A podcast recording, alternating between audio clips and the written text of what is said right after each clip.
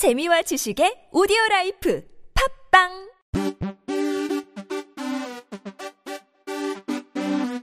지금은 지금은 지금은 그냥 들어.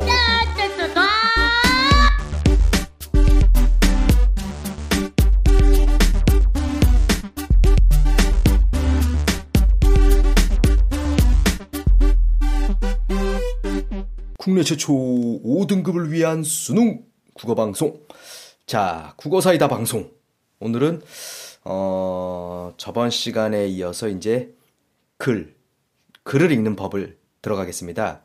어, 일단은 이거를 보기 전에 제가 팟캐스트에 보조 자료를 올려왔으니까요. 보조 자료를 먼저 한번 쭉 읽어보시고 보조 자료랑 같이 보시면 됩니다. 그 다음에 어, 책이 있으신 분들은요.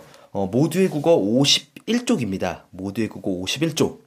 자, 자 일단은 시작하겠는데요. 음, 저번 시간에 저희가 문장의 형식을 파악하는 그런 수업을 했어요. 굉장히 중요한 건데 주어를 먼저 찾고 문장의 주성분의 뼈대로 의미를 해석하는 거죠. 그러다 보면 문장 구조가 조금 복잡해도 명확하게 보일 겁니다.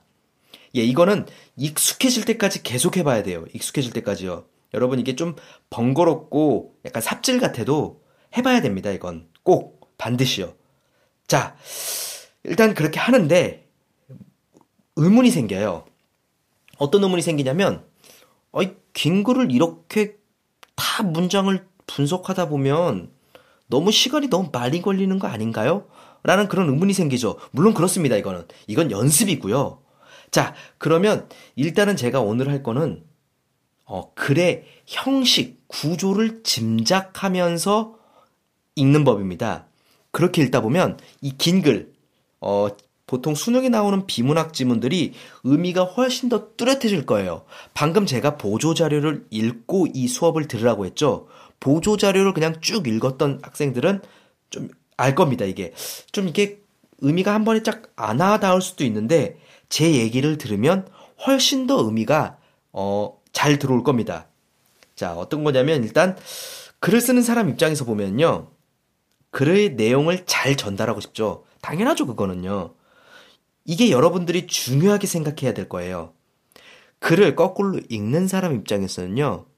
그마 그거를 잘 활용해야 돼요. 도대체 중요한 것은 어디다 배치했을까? 굉장히 중요한 겁니다. 자, 여러분이라면 중요한 내용을 어디다 배치했을까요? 글에.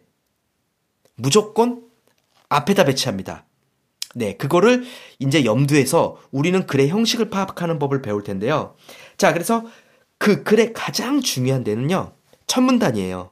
여러분 수능 지문을 읽을 때첫 문단을 아주 잘 읽어야 됩니다. 신경 써서요. 첫 문단을 그냥 아무 정신없이 읽으면요, 글이 벙 떠요. 첫 문단은 첫 단추예요. 첫 단추를 잘 꿰면 밑에 있는 것들을 잘 맞춰주지만 첫 단추를 잘못 꿰면요, 다 틀어져요. 그렇기 때문에 첫 문단은 글의 방향을 제시한 거기 때문에 잘 봐야 됩니다. 그 다음에 중요한 게 각 문단의 표지나 첫 문단의 내용을 바탕으로 해서 이제 의미를 짐작하는 거예요. 짐작하며 읽기인데요. 자, 보조 자료를 다 읽었다는 전제 하에서 자, 그 다음에 글을 지금 모두의 국어 51쪽을 다 그 지문을 다 읽었다는 전제하에서 저는 수업을 하겠습니다. 자, 지문의 첫 문단을 보면요. 여러 가지 설명 이론을 제시해 왔다가 글의 방향입니다. 자, 이 글에서는 여러 가지 설명 이론을 지금 제시하겠다라고 첫 문단에서 지금 짜자잔 얘기를 하고 있어요. 여러 가지. 이 설명 이론이 뭔지 모르겠어요. 저도 처음 듣는 얘기고. 그러면 이 설명 이론에 대해서 여러 가지 이론을 얘기하겠다 라고 얘기했으니까, 어, 그럼 어떤 설명 이론이 있지? 두 번째 문단 보세요. 두 번째 문단에서 햄펠이라는 사람의 체크를 하세요. 그 문단은 햄펠의 이론입니다. 햄펠의 이론. 자, 두 번째 문단은 그래서 설명 이론에 대한 햄펠 이론. 세 번째 문장, 문단을 가보죠. 세 번째 문단에서는요, 하지만이라는 말이 나와요. 첫 번째, 표지가 하지만. 이 하지만, 우리 알고 있죠? 앞문단과 내용이 다르다는 겁니다. 저번 시간에 주어하고 서술어 보는 거 봤죠? 그 세 번째 문단의 첫 번째 문장.